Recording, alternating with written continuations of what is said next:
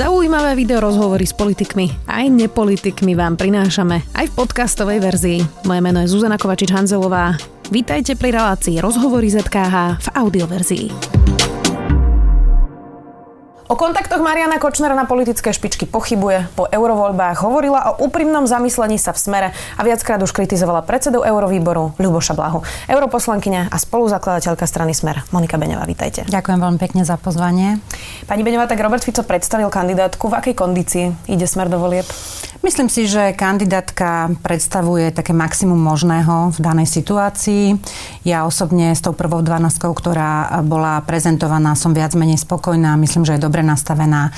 Trochu mi je ľúto, musím to povedať, že tam nie je viacej žien, pretože, pretože som vždy e, sa snažila presadzovať v našej strane, že aj na tých zvoliteľných miestach by sme mali mať viacej žien. Je tam teda iba pani Saková, ale tak verím, že na tých ostatných miestach sa viacej žien ukáže. Pozrela som si zbežne aj kandidátku kandidátky iných stran, no pravdou je, že na Slovensku sa to ženskými kandidátkami na zvoliteľných miestach až tak nehemží. Po eurovoľbách ste v tomto štúdiu hovorili teda o nejakej sebareflexii strany, o úprimnom zamyslení sa. Prišlo teda? Bolo vo viacerých krokoch. Ten jeden bol ten, že predseda strany sa stretol so všetkými krajskými štruktúrami to bol aj moment, po ktorom najviac vlastne ako keby volali alebo čo najviac žiadali naše krajské a okresné štruktúry počas mojej kampane do Európskeho parlamentu. A navyše si myslím, že aj samotná kandidátka je vlastne výsledkom takejto sebareflexie. Je to ale tak, pretože skôr to tak vyzerá, že odpadávajú tí, ktorí sú už tak toxickí, že by naozaj škodili veľmi strane. Hovorím o Martinovi Glovačovi, Robertovi Kaliňákovi, Monike Jankovskej, ktorá predtým bola na kandidátke. Pôvodne sa tam hovorilo, že môže byť na nejakom mieste aj Tibor Gašpar. Čiže je to sebareflexia alebo je to donútenie ako keby úplnej toxicity niektorých osôb? No, v prvom rade ja som nikdy nepočula, že by sa hovorilo oficiálne o tom, že Tibor Gašpar by mal kandidovať a myslím si, že po tom, čo sa udialo za ostatný rok a pol, bolo úplne evidentné, že tú kandidátku treba postaviť tak, aby bola obrazom toho, že Smer bol schopný takúto sebareflexiu urobiť. A do akej miery sa nám presvedčí podariť voličov, to je samozrejme druhá vec, ale skutočne tak, ako je nastavená tá kandidátka, tak je úplne jasné, že ľudia, ktorí by mohli byť kontroverzne vnímaní na tej kandidátke, nie sú, čo je podľa mňa tiež dôkazom toho, že sa isté zmeny udiali. Nie sú tam ale teda tí, nazvime to problémoví, ale nie sú tam ani tí, ktorí dlhoročne boli výraznými osobnosťami. Môžeme spomenúť Petra Kažimíra, Mareka Maďariča alebo Miroslava Lajčaka. Tí všetci mm-hmm. boli pred 4 rokmi na kandidátke. E, čo to vypoveda o tom, No tak Peter Kažimír je v prvom rade prezidentom banky, takže ani by nemohol byť eh, na kandidátke politickej strany. Miro Lajčák eh, nebol členom strany, bol na kandidátke a rozhodol sa, že už nebude kandidovať a že sa nebude politicky angažovať. Pravdepodobne má nejaký iný exit plán, ako sa hovorí, asi má Či dohodnuté, dohodnuté nejaké, nejaké iné miesto. A o Petrovi Kažimírovi sa dlhodobo vedelo, že má záujem uh, o, o tú funkciu, ktorú momentálne zastáva. Čo sa týka Mareka Maďariča, Marek sa rozhodol, že nebude kandidovať, že nebude členom poslaneckého klubu. Je to jeho rozhodnutie, ja ho rešpektujem. Ale neprináleží mi ho nejak extra komentovať, pretože v minulosti som viackrát Mareka Maďariča kritizovala za to, ako boli nastavené naše kampane, za to, ako presadzoval niektoré hodnotové otázky v našej strane. Takže mne napríklad vôbec nie je že Marek Maďarič nekandiduje za smer. Ľuboš Blaha má 11, takže vyzerá, že vysoko poskočilo proti minulým voľbám, keď bol na 38. mieste. Tak to vyzerá, že mu práve možno pomohla práve tá retorika o Rusku, aj o Unii. Vy ste ju kritizovali. Čo hovoríte na to, že má teda No, myslím si, že, že v tomto budem mať vždy rozdielne názory s kolegom Blahom. A na druhej strane kandidátku pripravoval pán predseda, on ju navrhol predsedníctvu a podľa všetkých informácií predsedníctvo ju jednomyselne schválilo. Pán predseda sa z nejakých dôvodov rozhodol, že posunie kolegu Blahu, ale ja teraz nechcem byť v pozícii, ako bol pán Blaha pred voľbami do Európskeho parlamentu, takže momentálne máme kampaň, on za nás kandiduje, nebudem ho takým spôsobom kritizovať, ako on povedzme kritizoval mňa mňa má priestor, môže ukázať, či naozaj tie témy, ktoré, ktoré preferoval na svojich sociálnych sieťach a ktoré vzbudzovali záujem, skutočne vzbudzovali záujem aj u voličov Smeru, alebo či ním skôr oslovoval voličov, povedzme, iných stran. Toto je možno taká dobrá skúška na to. Mrzí vás, ako sa vyjadruje o niektorých ženách napríklad? On, ten slovník, ktorý má voči ženám, je Tak mňa všeobecne mrzí, ako sa niektorí vyjadrujú o ženách, ale nakoniec e, to už som niekoľkokrát spomenula. Mňa skôr mrzí, že ako predseda výboru pre Európsku úniu sa vyjadruje znevažujúco o európskych inštitúciách občas, pretože sám mal volá kedy záujem pracovať v Európskej inštitúcii a myslím si, že ako predseda výboru pre Európsku úniu by si mohol nájsť priestor na to, aby sme témy, ktoré považuje e, za nesprávne riešené, viacej prediskutovali a nemusel by sa vyjadrovať takým spôsobom, ako sa vyjadruje.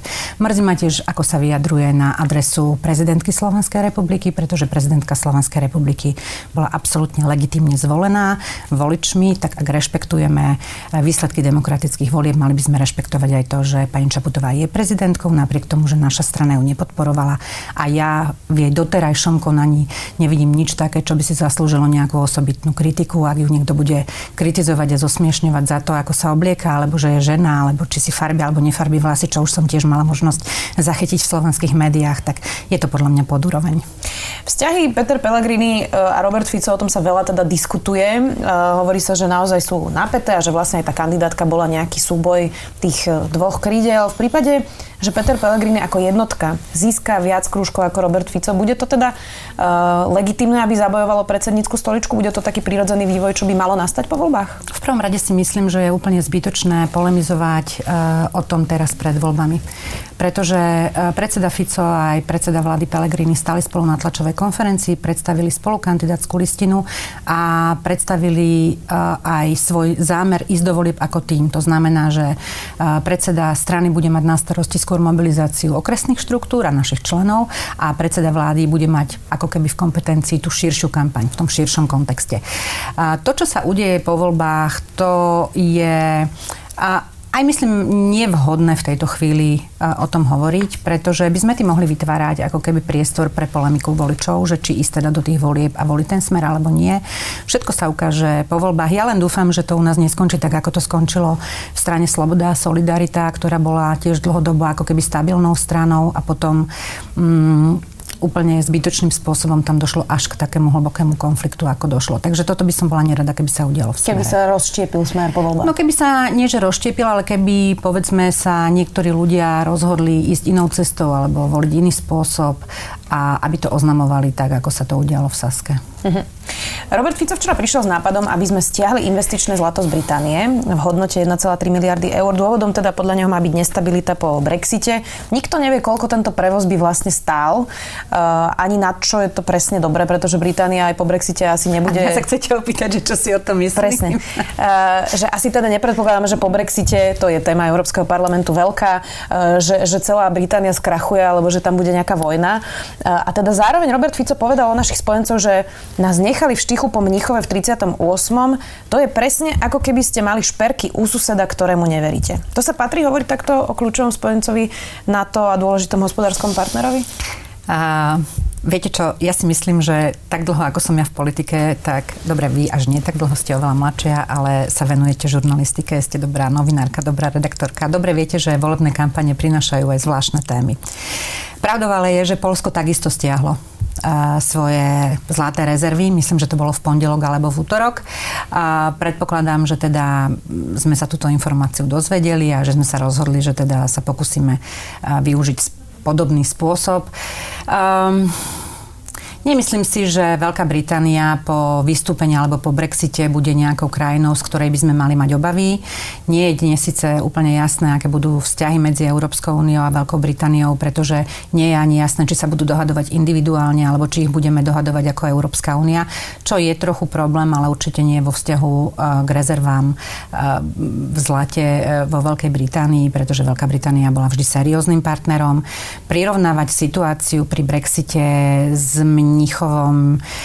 Ja tam ten kontext vôbec žiaden nevidím. Navyše sme v Európskej únii zatiaľ ako partneri a malo by nám záležať na tom, aby sme si zachovali dobre vzťahy s Veľkou Britániou, pretože s ňou budeme uzatvárať možno teda bilaterálnu dohodu a v rámci tej bilaterálnej dohody by sme určite mali mať situáciu, ktorá nám umožní e, sadnúť si s partnerom za stôl tak, aby sme ho predtým nevyuražali.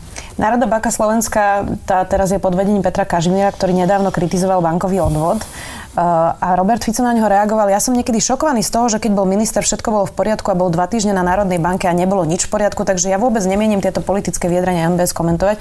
Tomu odkázal teda Robert Fico. Čiže nie je to len pokračovanie nejakého vybavovania účtov súčasť samozrejme aj kampane, to hovoríte správne, ale, ale nie je toto opäť nejaký konflikt v smere, ktorý sa pretavuje do niečoho väčšieho? Tak Peter Kažimír už nie je členom smeru, takže asi to nie je konflikt v smere. Ale naozaj v tomto konkrétnom prípade si myslím, že ide skôr o volebnú kampaň ako o to, že by si Robert Fico chcel vybavovať nejaké nedoriešené veci s prezidentom Banky národnej. Včera parlament odhlasoval uznesenie proti istambulskému dohovoru, ktorý rieši rodovo podmienené násilie. Krútite už hlavou, vidím. Hlasoval teda Smer, SNS, ľudová strana Naše Slovensko, Most aj Boris Kolár, alebo teda jeho strana Sme rodina, dokopy 93 hlasov. Vy ste naopak v Európarlamente tento týždeň eh, hlasovali za to, aby 7 členských krajín vrátane Slovenska teda už konečne urýchlene ratifikovalo istambulský dohovor. Vy rozumiete tomu postoju vašej strany voči istambulskému dohovoru? V našej strane máme dohodu, že kultúrno-etické otázky majú poslanci možnosť eh, hlasovať individuálne na základe svojich nejakých vnútorných, eh, svojho vnútorného presvedčenia, svojich vnútorných hodnot. Tak moje vnútorné presvedčenie a moje vnútorné hodnoty eh, mi vravia, že istambulský dohovor je v prvom rade dokument, ktorý vznikol ako dokument, ktorým sme chceli poukázať na to, že násilie na ženách je tu stále páchané a že potrebujeme nástroje a potrebujú ho členské štát, potrebujú ich členské štáty Európskej únie, ktorými by sme proti násiliu na ženách bojovali. Minulý týždeň v pondelok sme mali, pardon, tento týždeň v pondelok sme mali aj Medzinárodný deň boja proti násiliu na ženách a mali sme k tomu veľkú rozpravu. V Európe boli obrovské demonstrácie, ukázali sa štatistiky, ktoré hovoria o tom, že ešte stále je veľké množstvo žien, ktoré sú vystavované násiliu a nielen tomu domácemu násiliu. A, a ja istambulský dohovor a jeho ratifikáciu vnímam takto. Ak mu niekto dáva nejaké iné konotácie, informácie, dáva mu ich nesprávne, pretože istambulský dohovor je naozaj primárne o tejto téme a má poukázať na to, že nie všetky krajiny už majú legislatívu, ktorá by tomuto efektívne zabraňovala. A ale čo mi chýba najviac úplne je, že o istambulskom dohovore nikdy neprebehla na Slovensku vecná diskusia. A to si myslím, že je obrovská škoda, pretože v tej vecnej diskusii by sa najlepšie ukázalo, ako tí, ktorí mu vyčítajú veci, ktoré absolútne nemajú žiaden kontext s istambulským dohovorom, sa mília alebo teda zavádzajú. Nemrzí alebo vás... sú niekým zámerne zavádzaní. Mrzí ma to. Keď a... sa ma chcete opýtať, či ma to mrzí, tak áno, mrzí ma to. E, teraz ale sa chcem tak širšie opýtať, že či, či by strana Smer ako najsilnejšia strana, ktorá tu 10 rokov vládne, nemala mať ten leadership dostatočný na to, aby povedali, že poďme to ratifikovať bez ohľadu už na tú emotívnu debatu, ktorá tam sme, mali sme taký leadership, veď ešte pred pár rokmi sme to boli my, kto, ktorí teda podporovali istambulský dohovor, ktorí boli presvedčení o tom, že istambulský dohovor treba podpísať, treba ho ratifikovať, treba sa k nemu prihlásiť. Ja úprimne v tejto chvíli neviem, kedy a kde nastala tá zmena, ale pravdepodobne je súčasťou toho, čo sa vôbec tak na Slovensku v spoločnosti deje. Že namiesto toho, aby sme sa venovali uh, témam v kontexte toho, že žijeme v 21. storočí, tak sa ako keby vraciame do iných storočí a pozeráme sa na tie témy z pohľadu storočí, kedy sme ešte naháňali a upalovali bosorky.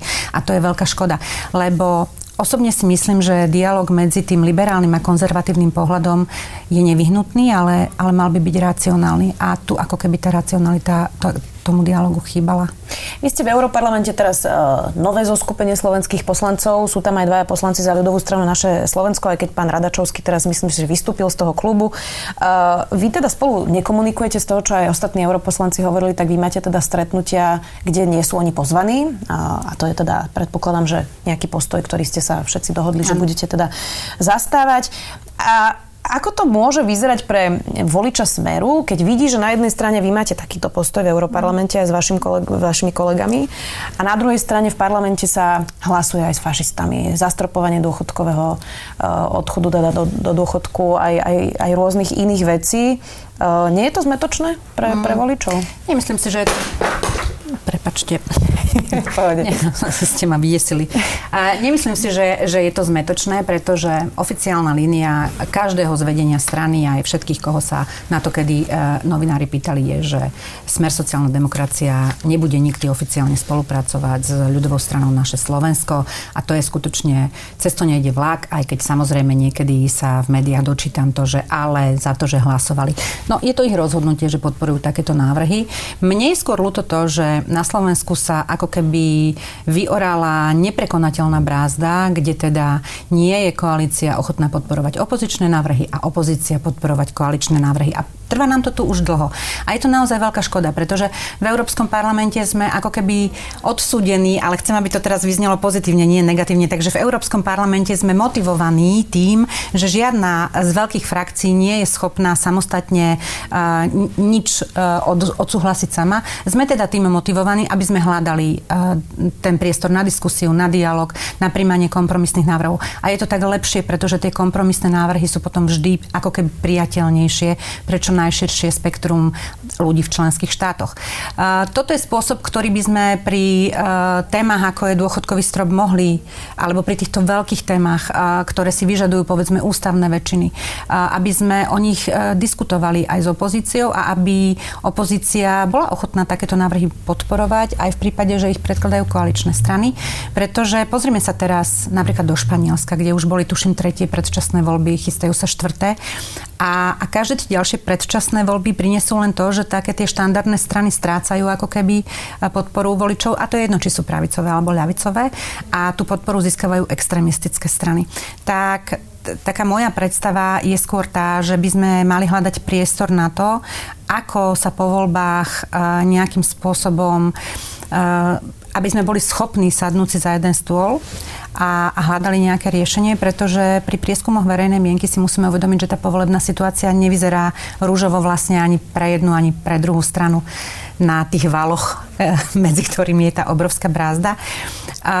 Čo ale nahráva naozaj, a, a ten príklad máme aj z tých iných európskych krajín, nahráva najmä tomu extrému. Takže ja by som bola oveľa radšej, keby sme ako koaličná strana a v budúcnosti možno opozičná strana hľadali priestor na diskusiu s partnermi z tej štandardnej strany politickej scény.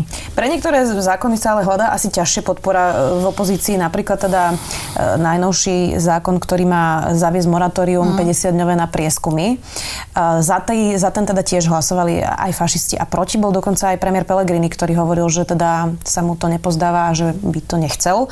Nakoniec to prešlo. Vy sa na to ako pozeráte? Nie je to teda upieranie voličom právo na informácie, aby dokázali urobiť informované rozhodnutie na základe toho, že ktorá strana má akú no, šancu? Takto, že podľa mňa samotný prieskum verejnej mienky nie je nejaká informácia pre voliča, ako sa má rozhodnúť. Ja dúfam, že teda... Súčiastka nejakého rozhodnutia. Áno, ja dúfam, že voliči sa rozhodujú predsa len trochu na základe nejakých iných informácií, ale áno, majú istú výpovednú hodnotu. Na druhej strane pravdou je aj to, že niektoré uh, agentúry nie celkom korektné výsledky uvádzajú, tak uh, mohli by sme sa snáď skôr pozrieť na to, akým spôsobom uh, legislatívne zabezpečiť, aby sa takéto niečo nedialo. Ale podľa mňa tento zákon je nevykonateľný v jeho rozsahu, pretože ak si vezmeme, že našou susednou krajinou je Česká republika a naši občania rozumejú po česky veľmi dobre, tak stačí, keď tie volebné prieskumy budú uvádzať médiá v Českej republike a naše slovenské médiá ich prevezmú len ako informáciu o správe, ktorá zaznela v Českej republike. Stačí, keď si e, naše slovenské médiá nájdú dobrých právnikov, ktorí e, dokážu využiť tie kľúčky mediálne. Rozumiem, pani Beňová, ale sme ale, ale, dodržiavať zákon, ja pretože to je princíp, ktorý ja sa teda snažím, ja sa snažím len vysvetliť, že v dnešnej dobe, eh, v digitálnej ére, nie sme schopní aj tak takýto zákon eh, nejako realizovať. Takže bolo to, bol to možno skôr signál, či už voličom Smeru, alebo voličom tých stran, ktoré to podporili, že, že neorientujte sa prieskumami, alebo neveríme prieskumom, poďme robiť niečo iné. Ja ten zákon nepovažujem v ničom za, za smerodatný a vôbec nemyslím, že ten zákon má, má naozaj silu ovplyvniť výsledky volieb. Uvidíme, ako sa k tomu postaví ústavný súd. E, e, prezidentka už hovorila, že ho teda podá na ústavný súd. Ešte pár tém, ktoré tu mám. Mm. Vy ste hovorili v kauze Bašternák najprv, že Robert Kaliňák by mal mm. odísť z postu minister, ministra vnútra. Potom ste otočili, že teda ste sa mýlili a že bol dobrým ministrom a, a v podstate ste hovorili, že vás zaviedli trochu ako keby médiá. To ste hovorili v aktualitách. Dnes je teda Ladislav Bašternák odsudený daňový podvodník. Z toho že sa to pôvodz, po, pôvodne vlastne vôbec nevyšetrovalo mm. a, a že až potom, čo médiá o tom informovali, sa to začalo vyšetrovať a, a z toho, že teda predseda Smeru docera v podstate býval v jeho byte, by si ľudia teda mohli myslieť, že naozaj Ladislav Bašternák mal nejakú ochranu práve od politických špiček Smeru. Dnes keď ste mali už tieto dva názory, stále platí, že bol Robert Kaliňák dobrý minister? Ja, ja by som to trochu upresnila, pretože tie moje vyjadrenia smerovali k tomu, že médiá vtedy prinašali informácie, že Robert Kaliňák dostal nejaké peniaze na účet od pána Baštrnáka a to sa vlastne nepotvrdilo nejakým spôsobom. A bolo to nakoniec tak, že Robert Kaliňák kupoval nejaký podiel v nejakej spoločnosti od Ladislava Baštrnáka, ale to už je asi teraz irrelevantné. A je dobré, že všetky tieto nazvieme to už dneska trestné činy, pretože za to boli právoplatne odsudení, a, že všetky tieto trestné činy sa podarilo preukázať a že boli odsudení. Ja nie som na takéto veci odborník, neviem povedať, že či to mohlo byť skôr alebo nemohlo byť skôr. Dôležité je, že ak bol spáchaný trestný čin, tak sa ten trestný čin odsudil. A, môj osobný názor som povedala aj v minulosti. Myslím si, že pán predseda Smeru sa mohol skôr odsťahovať z bytu pána Bašternáka, ktorý si prenajímali s pani manželkou. Ale nikoho nedokážete donútiť, aby niečo také urobil. Nakoniec sa pán predseda odsťahoval, býva teraz niekde inde, takže... Robert Kaliňák bol dobrý minister, to ste povedali? Uh, bolo obdobie, kedy aj vy novinári ste ho považovali za dobrého ministra. A pamätám si aj veľa oslavných článkov na jeho adresu. To už keď... muselo byť veľmi dávno. Ale bolo také obdobie. A, takže určite bol aj dobrým ministrom vnútra, ale určite sa udiali aj za jeho ministrovania veci, ktoré, ktoré sa možno mali udiať inak. Poďme ešte na chvíľu k Marianovi Kočnerovi, keď nie na dlho, lebo na, o tom sa naozaj veľa už informovalo, aj vás sa na to veľa pýtali, vy sa s ním teda poznáte dlhé roky, ani sa tým netajíte. Uh, kauza zmenky beží, ten súd asi sledujete čiastočne aj vy. V decembri sa má začať proces vraždy Jana Kuciaka Martiny Kušnírovej. Vyplavujú sa tu naozaj tisíce správ so sudcami, prokurátormi, so štátnou tajomničkou Monikou Jankovskou za smer, šéfom nemocnice ministra vnútra, ktorý je nominantom smeru takisto, Norbertom Bodorom, lustrovali tu novinárov. Uh, vy vnímate, že do akej miery je spolu zodpovedný, nie je zodpovedný, ale spolu zodpovedný smer za túto situáciu? A to je veľmi ťažká otázka, pretože ak ide o trestné činy, tak na trestné činy tu máme orgány činné v trestnom konaní, máme tu prokuratúru, máme tu súdy. Ak došlo k zlyhaniam u tých ľudí, ktorých ste pomenovali, a ja netvrdím, že nedošlo, ak došlo zlyhaniam e, u týchto ľudí, tak potom sú to z môjho pohľadu individuálne zlyhania a tiež ma niekedy e, prekvapuje, akým spôsobom sa odsudzuje celé súdnictvo alebo celá prokuratúra. Pretože určite väčšina väčšina sudcov e, sú čestní ľudia, určite väčšina prokurátorov sú čestní ľudia a u nás sa všetci hodili do jedného koša, čo nie je celkom správne. Tí, ktorí sa takto chovali, nakoniec už sú nejakým spôsobom perzekuovaní, bola im pozastavená činnosť, sú voči nim vedené disciplinárne konania a tak ďalej. Či to bolo všetko dostatočne skoro? Asi nebolo asi nebolo. Malo to byť možno oveľa skôr, ale, ale práve preto hovorím, že sú tu orgány činné v trestnom konaní, ktoré prvé musia urobiť tie Tomu opatrenia. rozumiem, pani Beňová, ale Smer tu bol 10 rokov a asi sa zhodneme na tom, že spolu vytvára aj spravodlivosť v štáte krajina, ktorá, ktorá vedie, Určite áno. vedie e, vládu. Čiže, čiže celý ten systém, a teraz počnúc od toho, že Štefan Harabín mal pozíciu v prvej vláde Roberta Fica, akú mal a potom išiel na najvyšší súd, že do akej miery je Smer spolu zodpovedný za takéto chyby, ktoré možno urobil práve keď sa hovorilo o harabinazi, harabinazi, Sama dobre viete, harabina, ako... harabinizácii, prepáčte, už som to vyslovila. Uh, pretože uh, tí súdcovia napríklad, o ktorých sa dnes hovorí, boli práve spolupracovníci Štefana Harabina napríklad. Sama dobre viete, že keď sa vytvárajú volebné koalície, tak jednotlivé politické strany, ktoré sú súčasťou volebnej koalície, nominujú osoby na konkrétne miesta ministrov a štátnych tajomníkov. Takto bol nominovaný aj Štefan Harabín. Pán Harabín nebol nominantom Smeru. Navyše je niekoľko aj mediálne zadokumentovaných a, situácií, kde Štefan Harabín mal veľmi komplikované, ak nie až nepriateľské vzťahy napríklad s Robertom Kaliňakom a tak ďalej. Takže nemyslím si, že Smer bol ten, ktorý vytváral priestor Štefanovi Harabínovi Putinovi. A, a čo sa týka jeho, to sú otázky na ňo, on, on si ich musí sám zodpovedať. Ja nie som e, človekom, ktorý obdivuje Štefana Harabina, považujem za e, problém, Ale to že... jedna súčasť, ja teraz hovorím vôbec... o tom, že, že, že, že Smer jednoducho spolu vytváral, volil Dobroslava Trnku napríklad, celý no, tak Smer. Ale, ale Smer a... nemohol voliť Dobroslava Trnku samostatne, tak Dobroslava Trnku museli voliť aj nejaké iné politické strany a jediné, čo ja vnímam na tom trošku e, kontroverzné je to, že vy to ako keby stále prisudzujete podstate všetko iba smeru. Pritom voľba generálneho prokurátora je úplne jednoznačná. Musí ho voliť niekoľko úplne politických strán. súhlasím. Ja sa nepýtam, vy ste zo smeru, tak sa pýtam teraz na smer, Jasne. že do akej miery je za to spolu zodpovedný. Že ako to vnímate? Mm, nemyslím si, že je za to smer zodpovedný politicky alebo spolu zodpovedný politicky, pretože e, možno s výnimkou Moniky Jankovskej, ktorá bola na pozícii štátnej tajomničky ministerstva spravodlivosti, žiaden z vysoko postavených členov Smeru e, neudržiaval kontakty e, s pánom Kočnerom. To, že Marian Kočner Martin písal Miloč. o akýchsi... Áno, ale ten už nekandiduje za Smer a odstúpil z postu podpredsedu Národnej rady.